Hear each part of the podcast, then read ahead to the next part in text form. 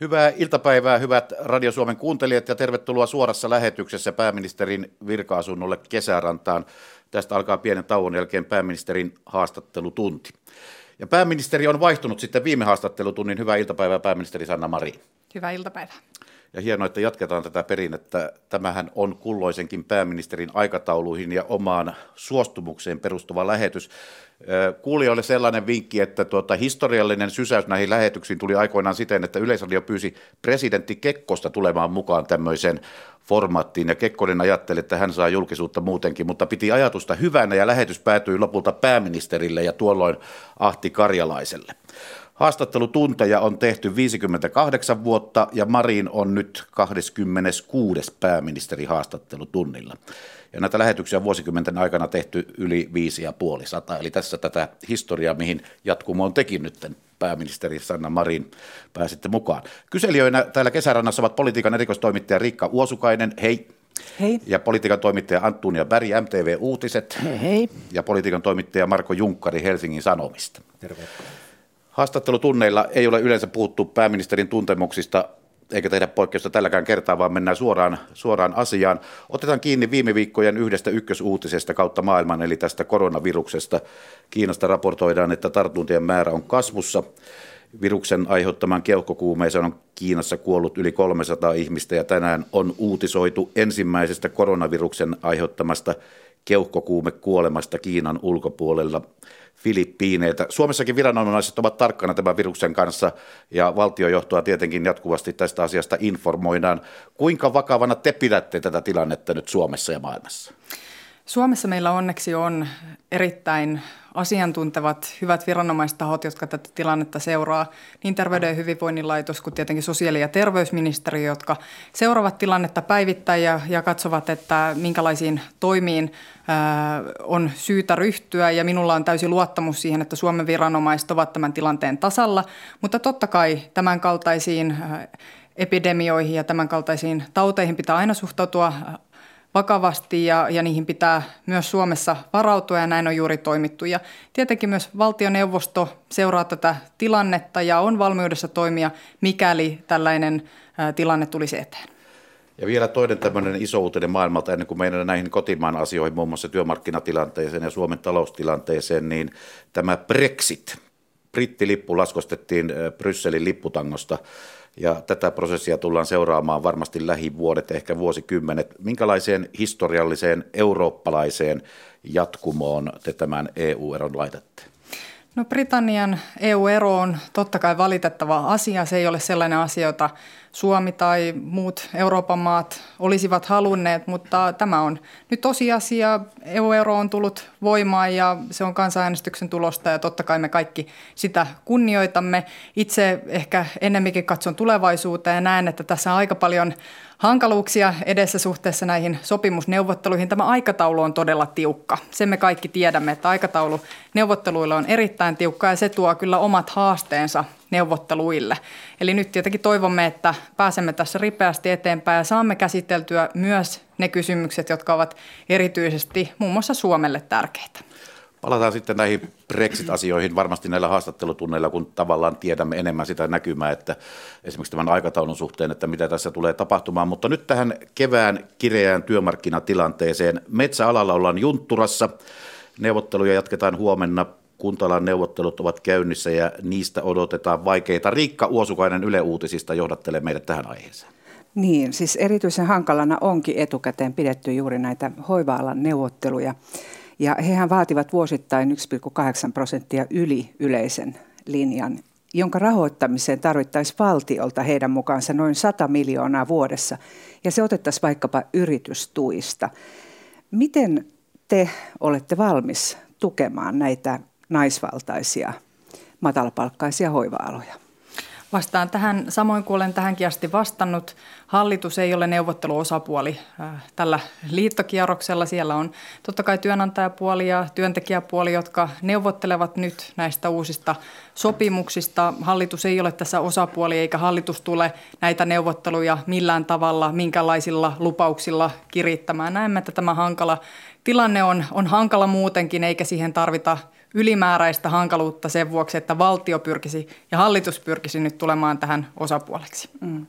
No Tehy ja Superin johto on, on pitänyt näitä vaatimuksiaan, tätä jälkeenjääneisyyden korjaamista miesvaltaisten alojen suhteen tasa-arvokysymyksenä. Sitä he korostavat. Ja he ovat toiveikkaita, koska hallituspuolueiden puheenjohtajat ovat nyt kaikki naisia. Miten te tähän toiveikkuuteen vastaatte? Hallitus ei ole myöskään neuvotteluosapuoli näillä muilla liittokierroksilla, mitkä ovat käynnissä, jos sitten voitaisiin tästä kokonaisuudesta puhua vaikka miesvaltaisten alojen alla. Eli emme me ole niissä sopimuspöydissä osapuoli, emmekä me ole myöskään tällä julkisella puolella kun puhutaan kuntapuolesta tai valtion puolesta hallituksena neuvotteluosapuoli.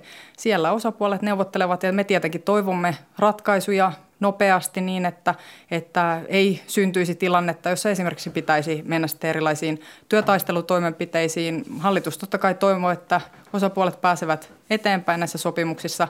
Olen myös todennut sen, että kyllä minulta, niin kuin varmasti monella suomalaisella, riittää ymmärrystä siihen, että hoiva-alalla työtä tekevät ihmiset tekevät työtänsä vaativissa olosuhteissa ja työn vaativuuteen nähden matalalla palkalla. Eli kyllä ymmärrystä löytyy tähän, mutta ei hallitus ole tässä neuvotteluasetelmassa mukana osapuolena.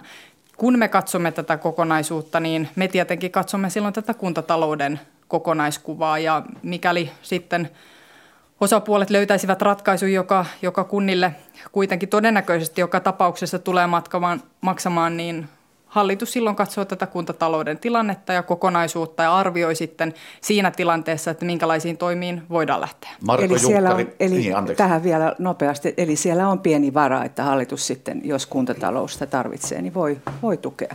No minä en lähde nyt näitä neuvotteluja kirittämään mihinkään suuntaan mm. tällaisilla ennenaikaisilla puheilla, mutta totta kai valtio ja hallitus katsoo aina kuntatalouden kokonaiskuvaa ja tekee kussakin ajassa arvioita. Ja hallitushan on itse asiassa nyt aika lailla toiminut kuntatalouden tilanteen parantamiseksi. Me tiedämme, että tilanne on yhä vaikea, mutta mehän olemme tehneet jo päätökset niin viime vuoden lisätalousarvioissa kuin sitten tämän vuoden budjetin osalta lähes 800 miljoonan kokonaisuudesta, joka on vahvistanut kuntataloutta. Eli me olemme toimineet kuntatalouden osalta ja kyllä varmasti myös voi olla niin, että jatkossakin tällaista arviointia tarvitaan. No nyt Marko Junkkari. Edeltäjänne Antti Rinne sanoi viime syksynä, hän ymmärsi näitä hoitajien, hoitajien palkkavaatimuksia. Suora sitaatti oli, hän piti täysin perusteltuna hoitajien pahaa mieltä tästä alemmasta palkkauksesta.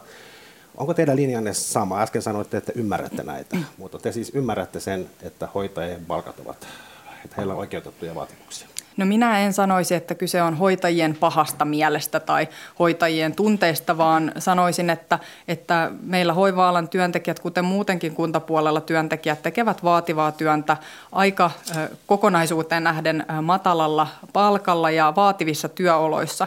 Ja tästä näkökulmasta niin minulta kuin varmasti edelliseltä pääministeriltä kuin muutenkin suomalaisilta laajemmin löytyy ymmärrystä kyllä sille, että palkkoja pyritään saamaan ylöspäin, mutta pidän pidän aika tärkeänä sitä, että erotetaan se, että, että äh, halutaan ratkaisuja äh, tähän suuntaan ja sitten kuitenkin pidetään hyvin selvänä se, että hallitus ei ole työmarkkinaosapuoli näissä neuvotteluissa. Siinä on kyse kahdesta eri kysymyksestä. Mutta aivan selvää on se, ja kun suomalaisilta ihmisiltä on kysytty, että millä tavalla arvostetaan hoitajien työtä, niin kyllä sitä aika korkealle arvostetaan ja silloin on ihan hyvä myös esittää se kysymys, että näkyykö tämä arvostus sitten täysin siinä palkan suuruudessa. Sanoitte, että hallitus ei ole osapuolia. Totta tosiaan ei hallitus istu siellä neuvottelupöydissä. Mutta niin kuin, tämänkertaiset neuvottelut ovat olleet poikkeuksellisen hankalat. Ja tässä on aikaisemmin nähty, että tavallaan edeltäjänne kommenteilla on saattanut olla tiettä, tiettyä osuutta siihen, että nämä neuvottelut on hankaloitunut. Mutta miten analysoitte, mistä tämä johtuu, että tällä kertaa tämä liittokierros on näin poikkeuksellisen hankala? Se alkoi jo elokuun lopussa ja vieläkään ei ole päästy kunnolla alkuun. No uskon, että tähän on monia syitä, mutta kyllähän tässä näkyy silloin edellisellä vaalikaudella tehty kiky-sopimus, kiky-tunnit, jotka on, on tällä hetkellä todellisuutta. Ja näiden tietenkin pois saanti sopimuksista on monien liittojen se aivan keskeinen tavoite. Eli kyllä siellä se kikysopimus näkyy taustalla ja sehän on tehty erilaisessa ajassa. Silloin talouden tilanne on ollut eri kuin nyt ja, ja ymmärrän, että nyt vaatimuksia on siihen suuntaan, että, että tästä pitää kun talouden tila on parantunut, niin pitää, pitää näistä kiky-tunneista päästä eroon. Eli siellä varmasti on tämä kiky, joka siellä taustalla totta kai vaikuttaa. Ja sitten jos katsotaan tätä hoivapuolen kokonaisuutta, niin uskoisin näin, että siellä on jo pitkältä ajalta ei vain nämä palkkakysymykset, vaan myös tähän työn laatuun liittyvät kysymykset tärkeässä roolissa. Ja tätähän hallitus myös tekee. Eli me pyrimme tekemään laadullisia parannuksia niin, että työtaakka jakautuisi tasaisemmin esimerkiksi hoiva-alalla niin, että se työtaakka olisi kohtuullisempi. Eli tätäkin kokonaisuutta pitää ratkaista monesta kulmasta. Tämä liittokierros on yksi. Siellä neuvotellaan työehdoista palkoista ja sitten totta kai hallitus omilla poliittisilla toimillansa voi vaikuttaa siihen, että millä tavalla esimerkiksi hoiva-alan työtaakka jakaantuu, kuinka paljon hoitajia on tulevaisuudessa töissä ja, ja minkälaisia laadullisia parannuksia tehdään. Uskon, että tämä kokonaisuus on myös oleellinen. Antunia Berg, MTV Uutiset, kysyjä vuorossa. Niin, työmarkkinatilanne on todellakin poikkeuksellisen hankala. Niin miten tämä nyt heijastuu muun muassa teidän ja hallituksen tavoitteisiin, kun katsotaan näitä työllisyystyöryhmiä esimerkiksi? No ymmärrän kyllä sen, että kun me elämme tätä työmarkkinakevättä, ja tässä totta kai ihan ymmärrettävistä syistä tulee paljon painetta hallituksen työllisyystoimille – ja suhteessa siihen tavoitteeseen, mikä me olemme itsellemme asettaneet, että pääsemme tähän 75 prosentin työllisyysasteeseen, saamme elokuuhun mennessä tehtyä päätökset, jolla varmistetaan 30 000 lisätyöpaikan syntyminen tähän maahan. Ja tällä hallituskaudella tämä 60 000 työpaikan kokonaisuus hallituksen omilla päätöksillä, niin ymmärrän sen, että, että kun tässä on tämä työmarkkinakevät käynnissä, niin ehkä – pitäisi myös muualta löytyä ymmärrystä siihen, että asiat kuitenkin kannattaa tehdä järkevässä järjestyksessä niin, että ei ainakaan omilla toimillansa hallitus nyt edes auttaisi ja vaikeuttaisi sitä, että tämä työmarkkinatilanne menisi entistä enemmän solmuun. Ja sen takia tässä taannoin kommentoinkin MTVn uutisekstra lähetyksessä sitä, että, että johtuen tästä työmarkkinakeväästä niin voi hyvin olla, että ne vaikeat päätökset, mitä hallitus todennäköisesti joka tapauksessa joutuu tekemään suhteessa näihin työllisyystavoitteisiinsa, niin se realistinen aikataulu näille päätöksille varmaan on siellä kesän tienoilla, eli touko-elokuun välissä.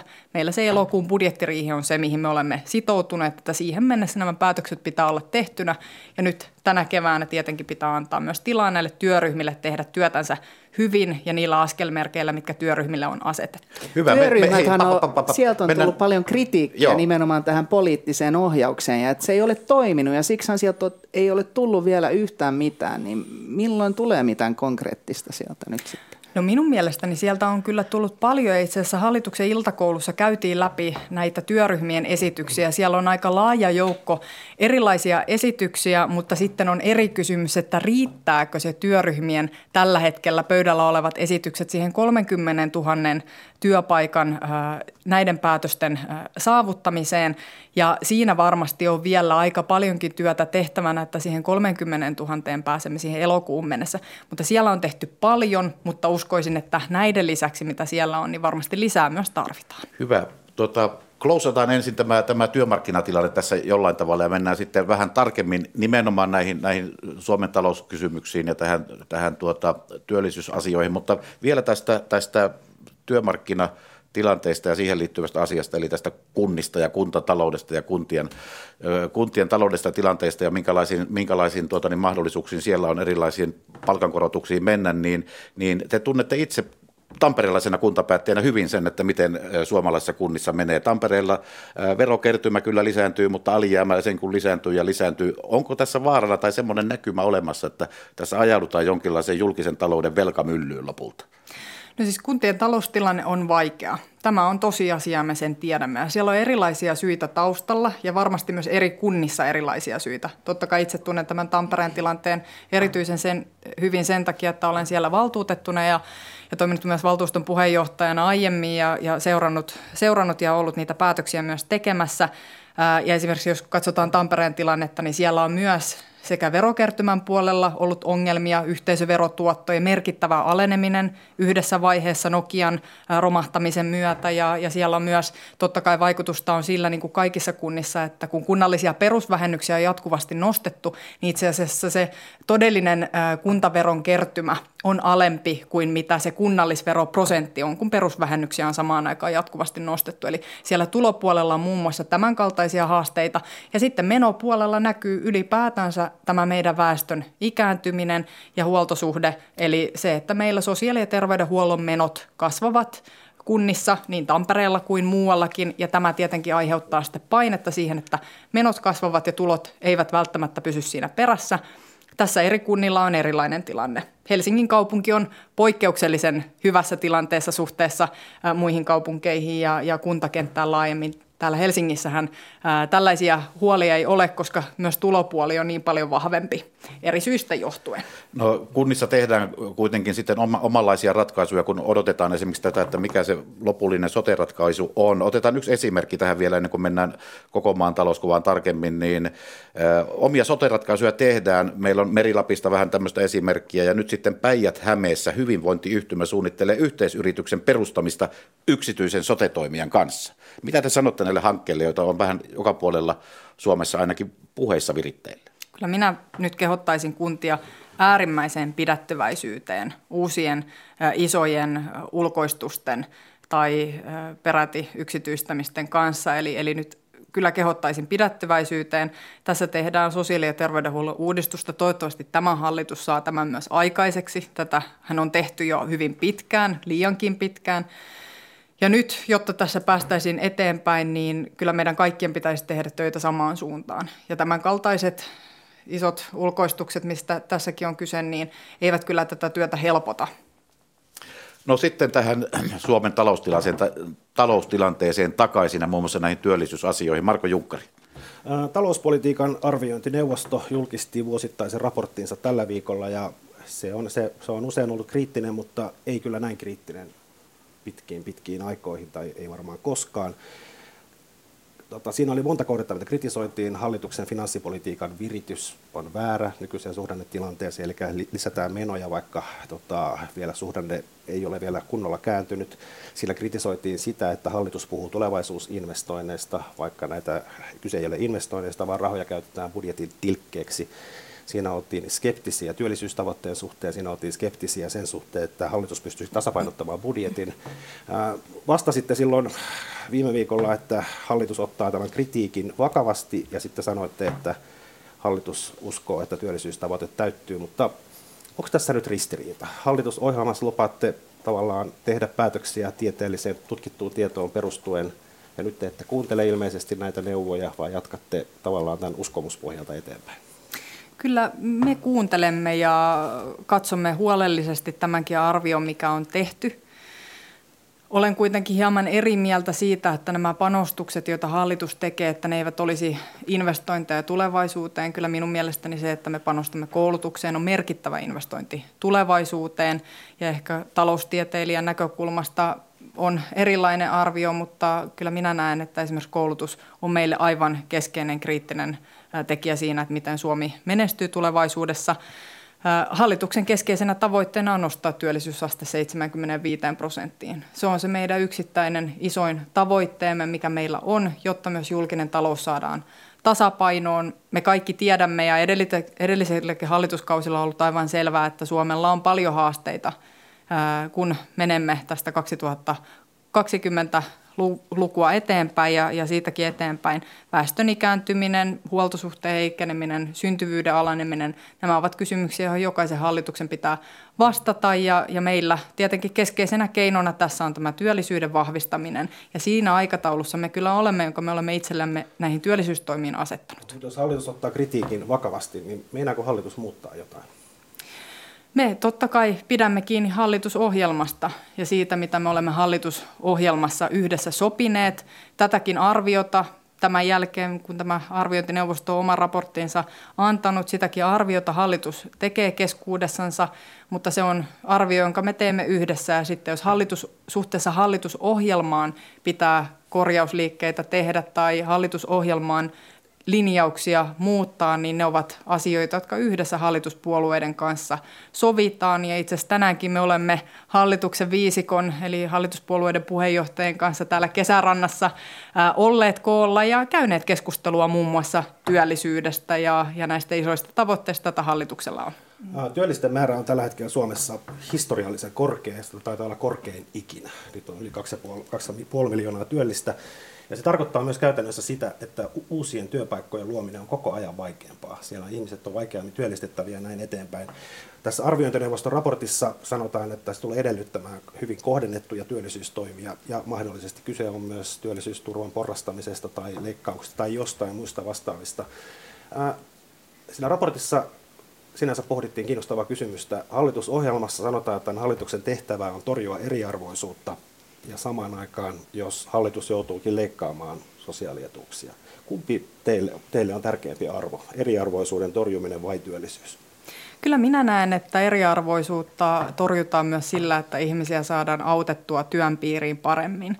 Ja siinähän ne välineet totta kai pitävät olla sen kaltaisia, että meillä on sekä työllisyyden hoidon palveluita, että ihmisillä aidosti on myös mahdollisuus päästä työn syrjään kiinni, saada niitä palveluita, joita he tähän tueksensa tarvitsevat, mutta meillä on myös velvoittava järjestelmä, meidän työttömyysturvajärjestelmämme, eikä tätä velvoittavuutta kukaan ole esittänyt tämän hallituksen puitteissa purettavaksi, joten myös tätä velvoitepuolta pitää tarkastella. Eli kyllä tämä on kokonaisuus, mutta ei voi olla niin, että velvoitteita lisättäisiin ilman, että myös palveluita samalla kohdennettaisiin paremmin niin, että ihmisillä aidosti on myös mahdollisuus päästä töihin. Ja olet aivan oikeassa siinä, kun toteat, jos saan sinutella, olet aivan oikeassa siinä, kun toteat, että, että näiden lisätyöllisten saaminen käy aina hankalammaksi. Kun helpommat toimenpiteet on tehty, niin sitten jäljelle jää tavallaan se työttömyyden kova ydin. Ja sen ongelman taklaaminen on haastavaa. Ja kyllä hallitus tunnistaa sen, että tämä ei ole helppo tehtävä, joka meillä on edessä. Ja siitä huolimatta me olemme siihen sitoutuneet ja siihen valmiita.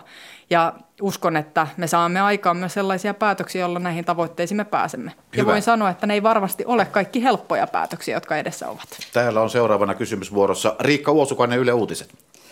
Joo, mä palaan vielä tähän arviointineuvostoon, jonka Marko Junkkarikin otti tässä esille ja, ja tota siihen, että millaisella korvalla te kuuntelette. Se oli aika, aika kova se kritiikki.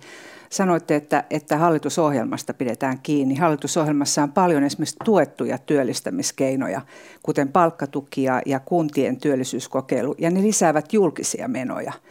Esimerkiksi palkkatuen on tutkitusti todettu lisäävän työtä nimenomaan julkisella sektorilla. Ja nyt tämä arviointineuvosto muistuttaa, että uusien työpaikkojen laatu ja yrityksiin syntyvien näiden työpaikkojen osuus, ne vaikuttaa merkittävästi tähän todelliseen hyötyyn, siihen saatavaan todelliseen hyötyyn.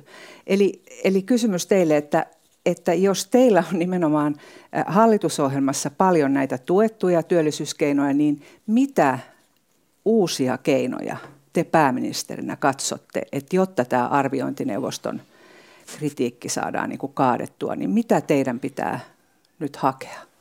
Minun mielestäni hallitusohjelma lähtee aivan oikeasta asennosta siitä, että me nostamme Suomen työllisyysasteen 75 prosenttia. Tämä on aika kova tavoite, mikä olemme asettaneet itsellemme, että meillä on päätökset olemassa siitä, että 30 000 työpaikkaa tähän maahan syntyy lisää. Nämä päätökset pitää olla elokuun budjettiriihen mennessä. Ja sanon, että nämä eivät varmasti ole kaikki helppoja päätöksiä, eivätkä ne ole kaikki pehmeitä keinoja, joita tässä ehkä enemmän on esillä ollut, mutta itse kyllä näen, että myös palkkatuki on todella tärkeä äh, väline tässä kokonaisuudessa, enkä sanoisi, että se olisi jollakin tavalla huono toimenpide, mutta on aivan selvää, että muutakin tarvitaan. Ja kyllä hallitus on sitoutunut tekemään myös niitä vaikeita päätöksiä, mutta kuten aikaisemmin totesin, niin varmasti äh, tämän päätöksenteon ajankohta tulee sijoittumaan sinne touko-elokuun väliin. Eli pääministerinä jotain konkretiaa. Te johdatte hallitusta. Sanokaa nyt jotain konkretiaa siihen, että mitä näiden tuettujen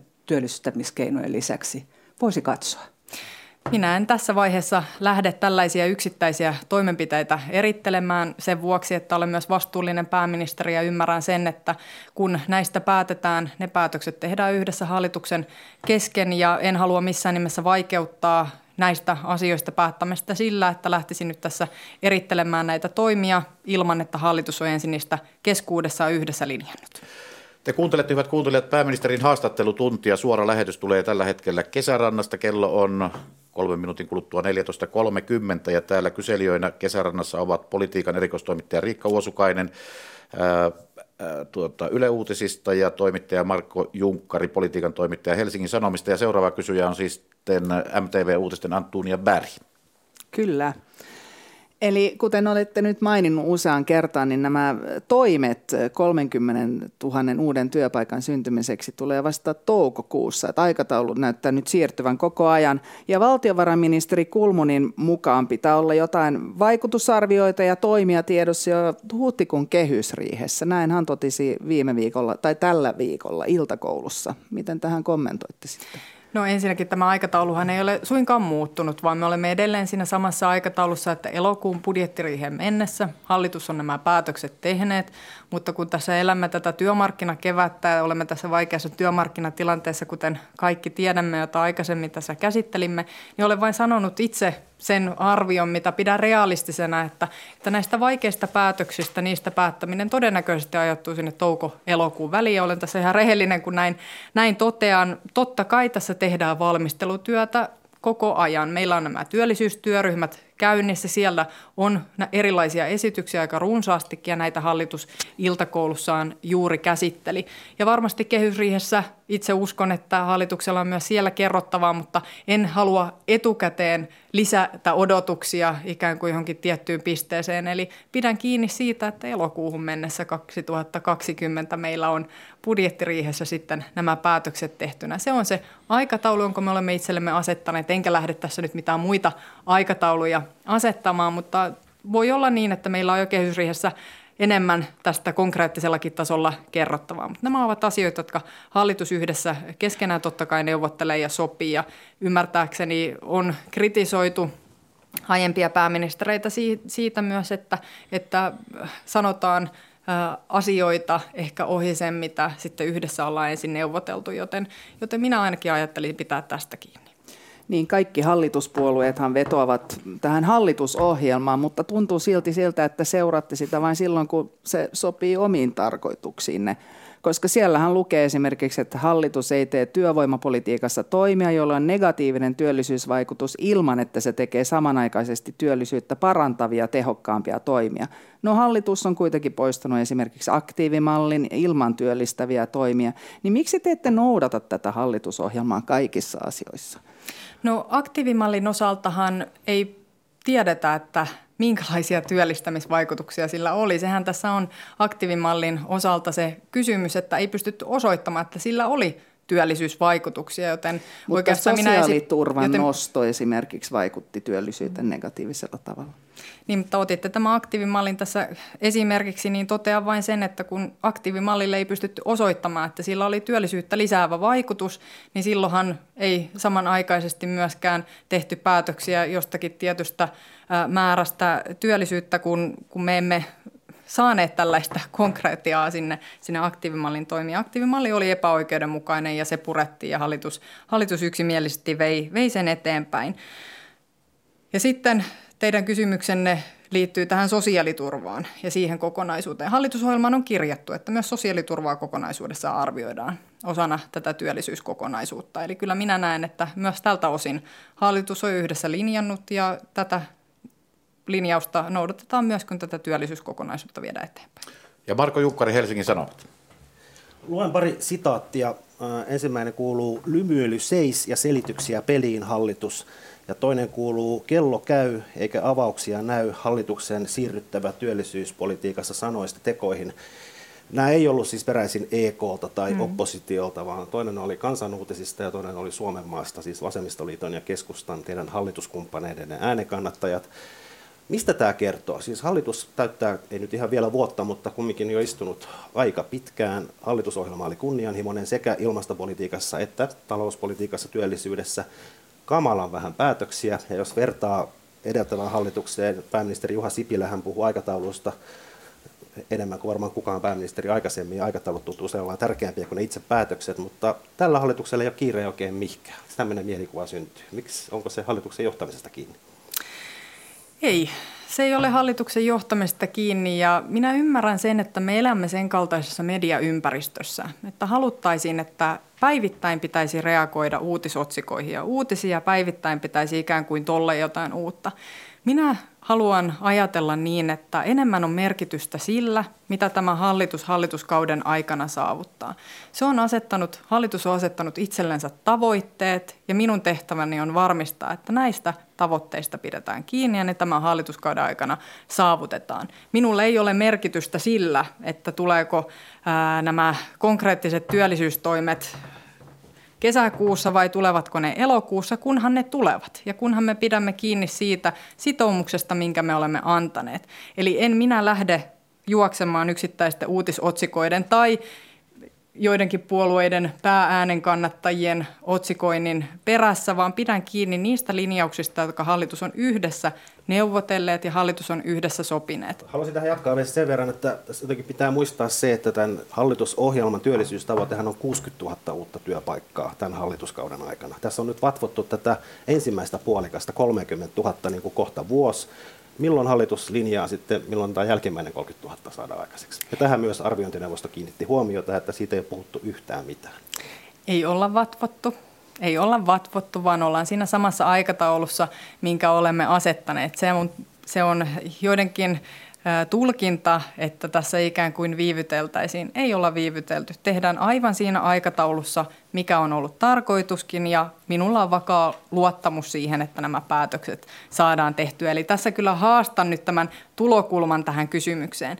Ja on aivan totta, että tämä 30 000 ei ole se koko määrä, mihin hallitus on sitoutunut. Se on puolet siitä ja tämän 60 000 osalta tällä hallituskaudella meidän tavoitteenamme on parantaa 60 000 tätä työllisiä Suomessa. Ja kuten totesitte aikaisemmin, niin tämä on todella haastava ja vaativa tavoite. Mutta kyllä kyseenalaistan tämän lähtökohdan, että ikään kuin tässä oltaisiin oltu tumput suorina. Kyllä tässä työtä ollaan koko ajan tehty ja siinä aikataulussa ollaan, mikä ollaan aikaisemmin asetettu. Tässä ollaan politiikan tekemisen ja median välisen yhteistyön ihan ytimessä, että, että hallitus kertoo mitä kertoo, mutta media koko ajan yrittää kysyä, että missä mennään ja mitkä on tavoitteet ja mitkä on mittarit ja kuka sen määrittää. Riikka Uosukainen kysyy seuraavaksi.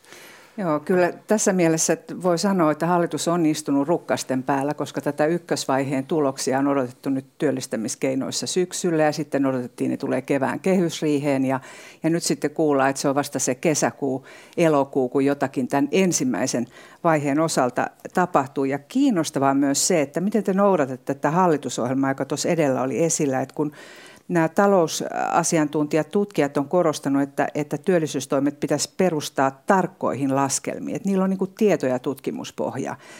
Tässä viittaan tähän, että itsekin käytitte sitä tuossa aktiivimallin kohdalla. Ja tämä tietopohja mainitaan myös hallitusohjelmalla. Ehdittekö te hakea työllistymisen vaikuttamisarvioihin jotakin tällaista tietopohjaa kesä, elokuun välissä? Touko-elokuun välissä on ehdittävä, on ehdittävä. Ja sanon näin, että tätä valmistelutyötä tehdään koko ajan.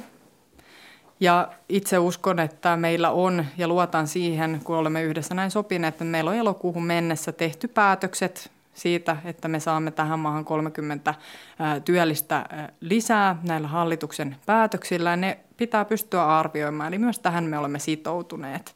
Eli totta kai tätä työtä tehdään koko ajan. Ja tietenkin on hyvä, että hallitus pystyy todennäköisesti jo tänä tulevana keväänä kertomaan paljon konkreettisemmin kuin tässä vaiheessa niistä päätöksistä, mitä, mitä ollaan jo tehty, mutta se ajankohta ei ole tänään. Se on varmasti kehysriihessä yksi tarkastelupiste, kuten valtiovarainministeri Kulmunikin on sanonut, ja sitten se, mihin hallitus on sitoutunut, kuten olen tässä nyt usean kertaan todennut, ja aikaisemminkin on jo todettu, että se kehys tai budjettiryhi elokuussa on se piste, kun nämä päätökset pitää olla tehtynä. Eikä se aikataulu muutu tästä mihinkään, vaikka kuinka tästä käytäisiin keskustelua päivittäin. No vaikka kuinka käytäisiin keskustelua, mutta Suomen taloustilannettahan arvioidaan myös ulkoapäin ja sieltäkin esimerkiksi nyt luottoluokitteelta tuli tällainen arvio siitä, että pitäisi saada jotain, jotain konkreettia. Onko tämä semmoinen asia, joka hallituksessa puhututtaa, että miten kansainväliset luottoluokittajayhtiöt arvioivat Suomen talouspolitiikkaa?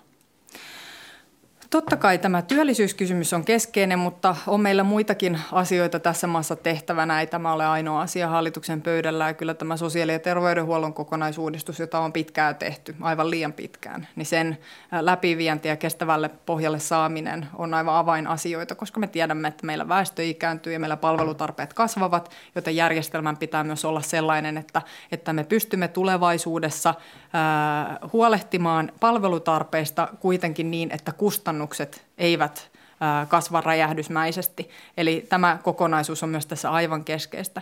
Ja näiden lisäksi pitää myös huomioida se, että meillä on vajetta siinä, että, että millä tavalla saamme kaikki työt tehtyä tulevaisuudessa. Kun meillä ikäluokat pienenevät ja suurempia ikäluokkia siirtyy eläkkeelle, niin meillä on myös hankaluutta siinä, että miten me saamme tarpeeksi työntekijöitä tähän maahan. Ja siinä hallitus on myös tarttunut muun muassa tähän työperäisen maahanmuuton kysymykseen. Ja sillä puolella myös pyritään tekemään asioita niin, että yritykset saisivat työvoimaa, kun he sitä tarvitsevat. Totta kai pyrimme kaikki ihmiset, jotka täällä kotimaassa on – työllis, saamaan työn piiriin, mutta me tiedämme jo nyt, että se ei yksin riitä, vaan me tarvitsemme myös työperäistä maahanmuuttoa, jotta me saamme kaikki nämä tehtävät hoidettua, jota meillä tulevaisuudessa on entistä enemmän tämän väestöikääntymisen seurauksena. Niin tätäkin kokonaisuutta hallitus kyllä, kyllä parakin aikaa työstää. Hyvä. Tähän aihepiiriin vielä muutama, muutama kysymys ja muutama vastaus. Riikka Uosukainen, kun oli se, joka aloitti tässä aika monta kertaa sormi on viuhunut ja osoittanut toisia, mutta kuka se olikaan se, joka tuota oli se kaikkein akuutein kysyjä? Antuunia. Oliko mä akuuteen? Mä oon hyvin akuutti tässä. Niin, äh, hallitusohjelmassahan lukee, että hallitus ei sulje mitään työllisyyttä parantavaa keinoa tarkastelun ulkopuolelle, mutta tuntuu, että eri puolueilla on eri asioita, mitä ei todellakaan voida käydä läpi, niin kuinka aidosti hallitus aikoo käydä läpi kaikkia keinoja? Itse näen näin, että kaikki keinot varmasti käydään läpi. Kaikki keinot varmasti käydään läpi. Totta kai eri puolueilla on erilaisia tulokulmia tähänkin kysymykseen, erilaisia painotuksia. Se on sitten neuvottelukysymys hallituksen sisällä, että mitkä ovat lopulta ne keinot, mitkä yhteisiksi valikoituvat on aivan selvää, että kun hallituksessa on viisi puoluetta, niin siellä on erilaisia näkökulmia ja, ja nämä näkökulmat pitää tässä kokonaisuudessa huomioida. Mutta uskon, että me saamme kuitenkin sillä aikaiseksi paljon, että, että yhdessä käymme todella kaikki keinot läpi, eli ei mitään olla tässä vaiheessa poissuljettu, mutta sitten se, että mikä se lopullinen patteristo on, että miten sitä päätämme, niin se on sitten toinen kysymys. Katri Kulmuni, valtiovarainministeri, sanoi, että ette käy läpi esimerkiksi kotihoidon tukea, koska se ei sovi keskustalle. Ja vasemmistoliitto kieltäytyy menemästä läpi ansiosidonnaista työttömyysturvan porrastusta. Miten tähän sitten kommentoitte? No kotihoidon tuen osaltahan hallitusohjelmassa on, on tähän jo otettu kantaa ja linja, eli kyllä hallitusohjelma totta kai kokonaisuudessaan on pohjana, kun näitä, ää, näitä asioita läpi käymme kyllä minä näen, että aika laajasti myös tämä sosiaaliturvan ja työttömyysturvan kokonaisuus on, on tässä tarkastelussa mukana, mutta, mutta näidenkin päätösten aika on sitten myöhemmin. Hyvä.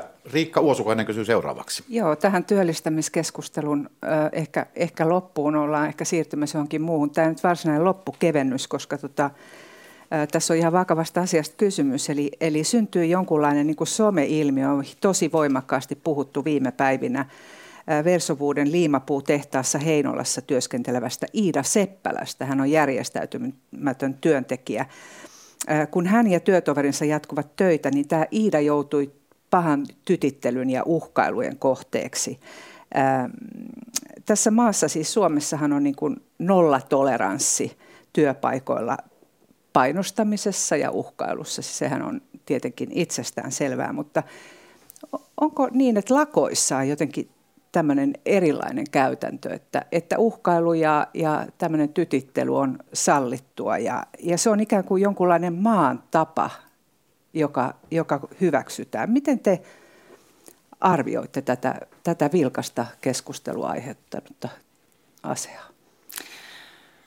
Kuten olen aikaisemmin sanonut, minulta ei riitä ymmärrystä minkäänlaiselle uhkailulle. Ei missään olosuhteissa eikä missään tilanteissa. Eli minun mielestäni nollatoleranssi pitää olla tässäkin suhteessa.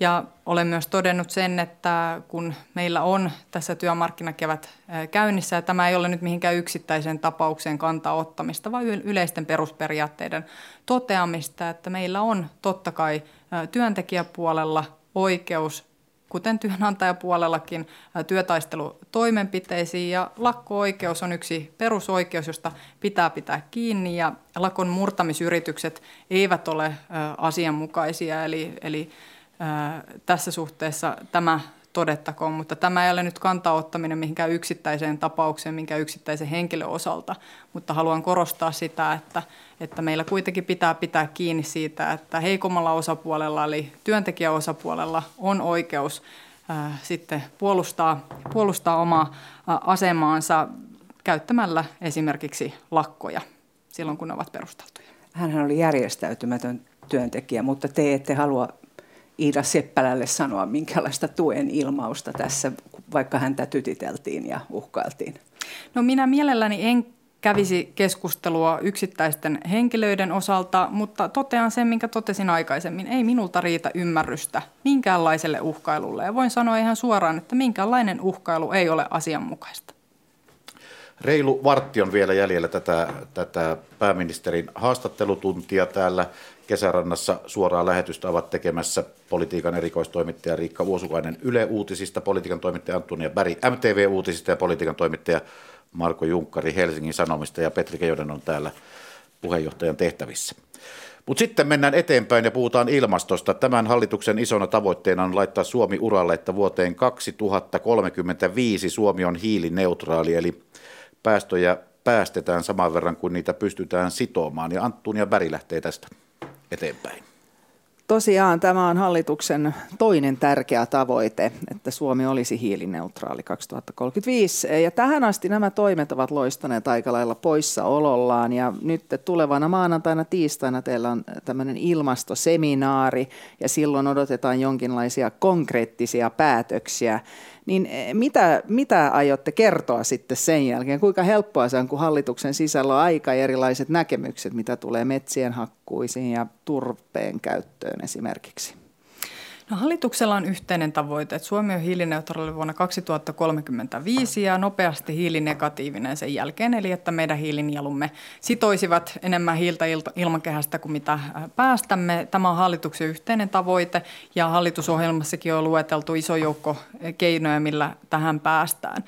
Äh, meillä totta kai on valmisteluprosessit jo käynnissä ja ymmärrän sen, että, että kaikkia niitä päätöksiä, mitä tullaan tekemään, niin niitä ei tietenkään ensimmäisen puolen vuoden aikana olla voitu tehdä, koska valmistelu monista toimista on vasta käynnissä. Esimerkiksi energiaverotuksen kokonaisuudistus on tärkeä osa, mistä hallitusohjelmassa on jo sovittu ja siinä työ on käynnissä ja, ja, ja siitä myös on kirjaukset, mihin mennessä se työ pitää saada päätökseen. Ihan yhtä lailla fossiilittoman liikenteen työkartta – tiekartta on, on tekeillä ja siitä tehdään päätökset sitten ensi syksynä, kun tämä tiekarttatyö luovutetaan.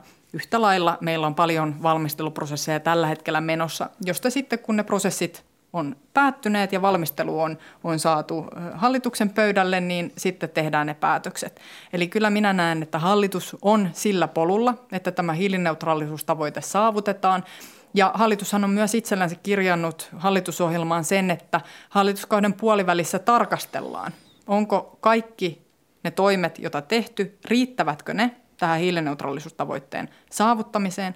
Jos eivät riitä, niin hallitus on sitoutunut siihen, että se tekee päätöksiä sen edestä, että olemme sillä polulla. Eli me olemme myös rakentaneet itsellemme tällaisen tarkastelupisteen hallituskauden puoliväliin, ja nyt jo käymme tässä alkuviikon kokouksessa läpi, että missä me menemme, mitä kaikkea työtä on käynnissä, mitä päätöksiä missäkin vaiheessa tehdään, ja sitten totta kai myös käsittelemme jo sitä, että onko nyt jotain sellaista, mitä voisimme tehdä eteenpäin ja varmistaa, että tällä tiellä todella olemme.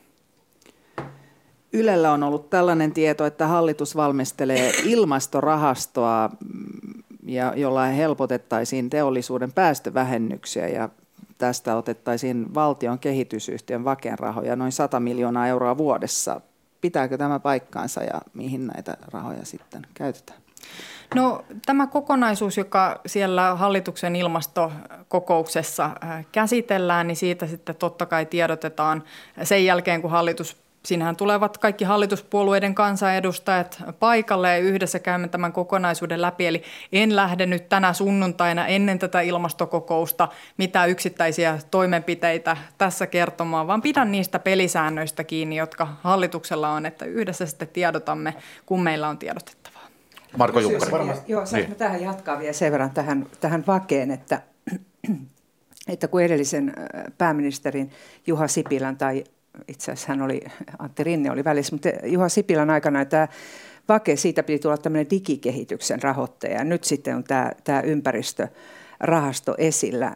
Ja tätäkin esimerkiksi on siellä talouspolitiikan arviointineuvostossa on ihmetelty, että miten niin kuin valtion tätä rahoitusomaisuutta oikein käytetään ylipäätään ja, ja että kuinka, mikä takaa, että tällaisesta – vaken käytöstä niin kuin tähän ilmastorauhaan, että siitä tulee pysyviä tuloksia? No edelleen tässä viittaan siihen, mitä äsken sanoin, että en lähde tällaisia kokonaisuuksia läpi käymään tänään, koska sitten jos meillä on kerrottavaa, niin me yhdessä näistä toimista kerromme ja varmasti en muista, en usko, että talouspolitiikan arviointineuvosto nyt tähän, tähän Yle Uutiseen varmaankaan on ottanut kantaa – ei mihin vaan, äsken viitattiin. Ei vaan ylipäätään siihen, että miten käytetään ö, tätä valtion rahoitusvarallisuutta. Siihen he ovat ottaneet kantaa.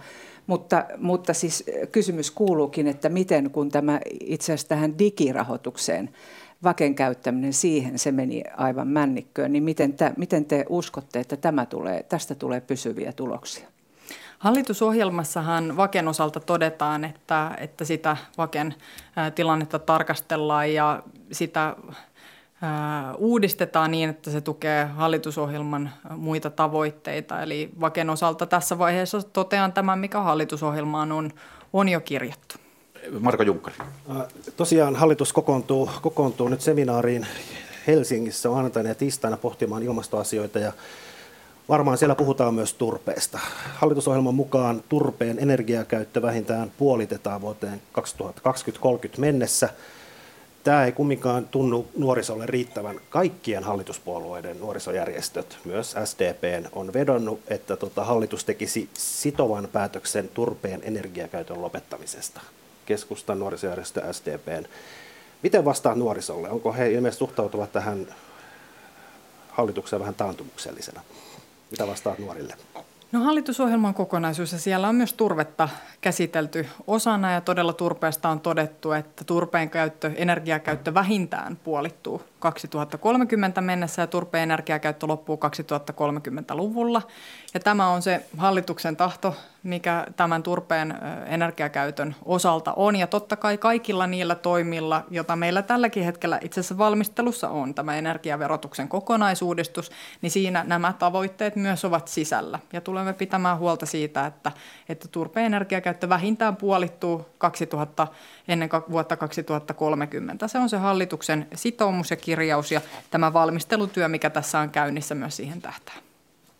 Kun Suomen kansalaiset tuolla runsaan joukon kuuntelevat tätä lähetystä ja sitten varmasti odottavat sellaista kysymystä, että no, mitä se maksaa sitten minulle, jolla on siis esimerkiksi auto tai, tai syön ja näin poispäin, niin, niin mikä on se viestinne tällaiselle tavalliselle suomalaiselle kansalaiselle, joka on hyvin kiinnostunut siitä, että kuinka paljon hänen kukkarossaan tulee näkymään se, että kun hallituksen ne vielä piilossa olevat ilmastotoimet sitten tulevat voimaan, jolla aika nopealla aikataululla, siis 2035 pitäisi olla tässä hiilineutraalissa tilanteessa. Tämä oli todella tärkeä kysymys. Olen iloinen siitä, että otitte sen esille. Hallituksen ohjelmahan lähtee nimenomaan ajatuksesta, että me teemme yhteiskuntaa, joka on paitsi taloudellisesti ja ympäristöllisesti myös sosiaalisesti oikeudenmukainen.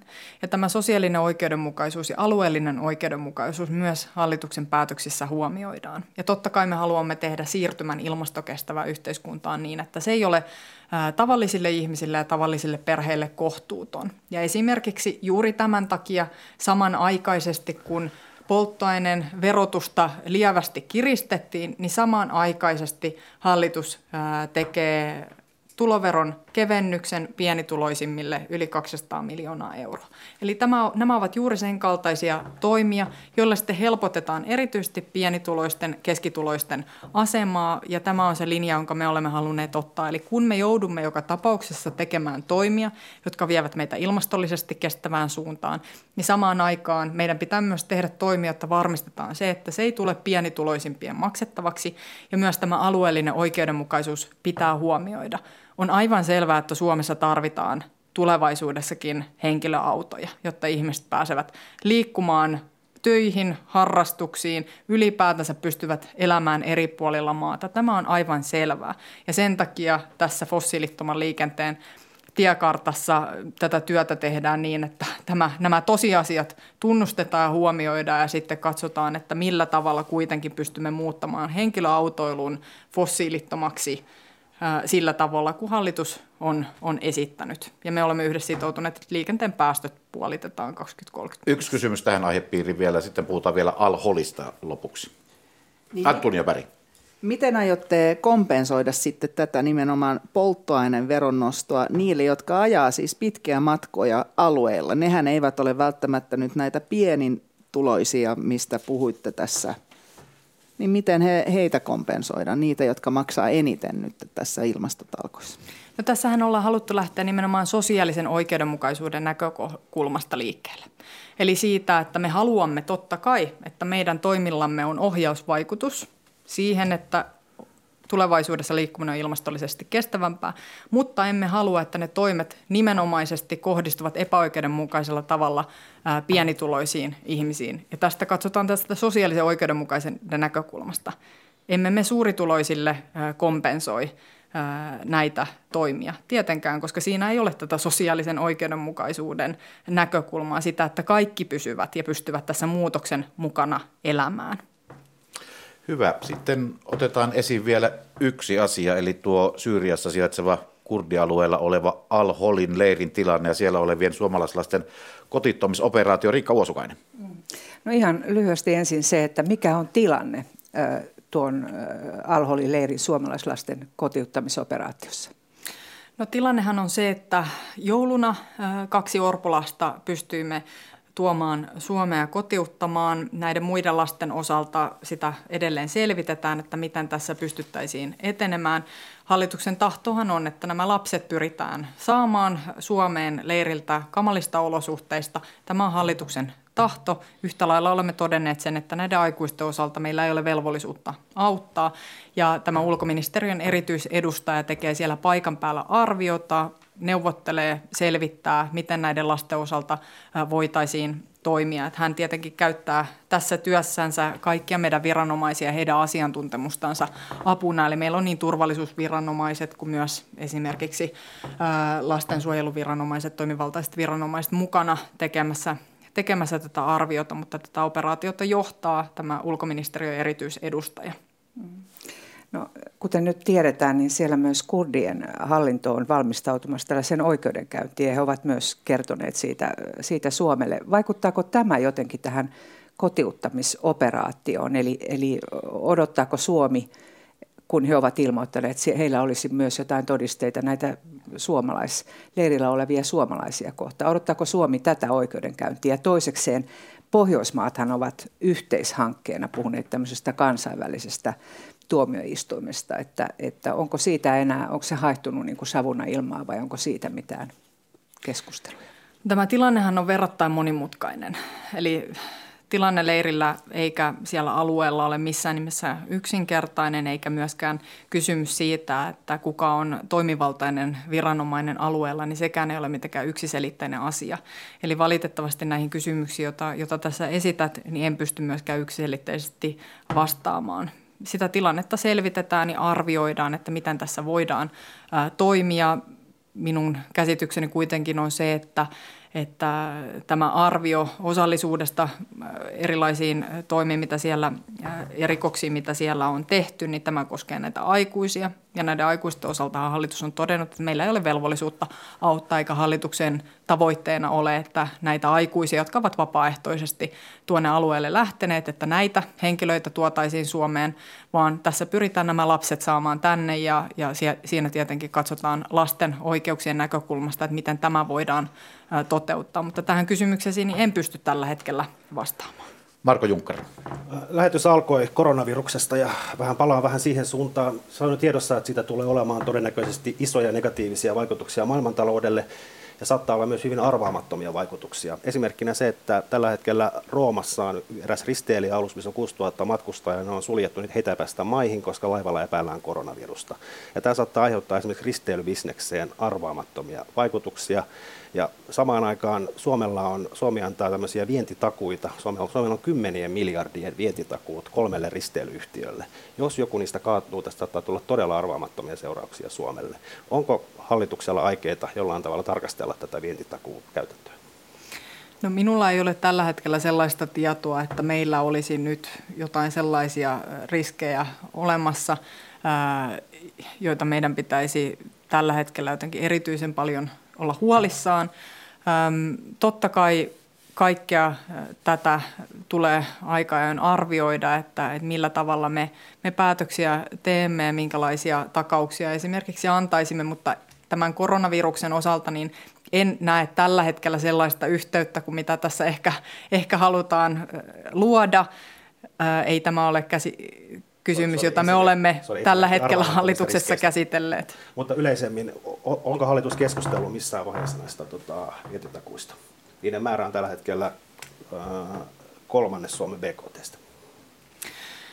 Tämä on varmasti kysymys, jota hallituskauden kuluessa myös tarkastellaan niin kuin muitakin. Ei meillä mitään aktiivisia keskusteluita tästä esimerkiksi suhteessa tähän koronavirukseen tällä hetkellä ole.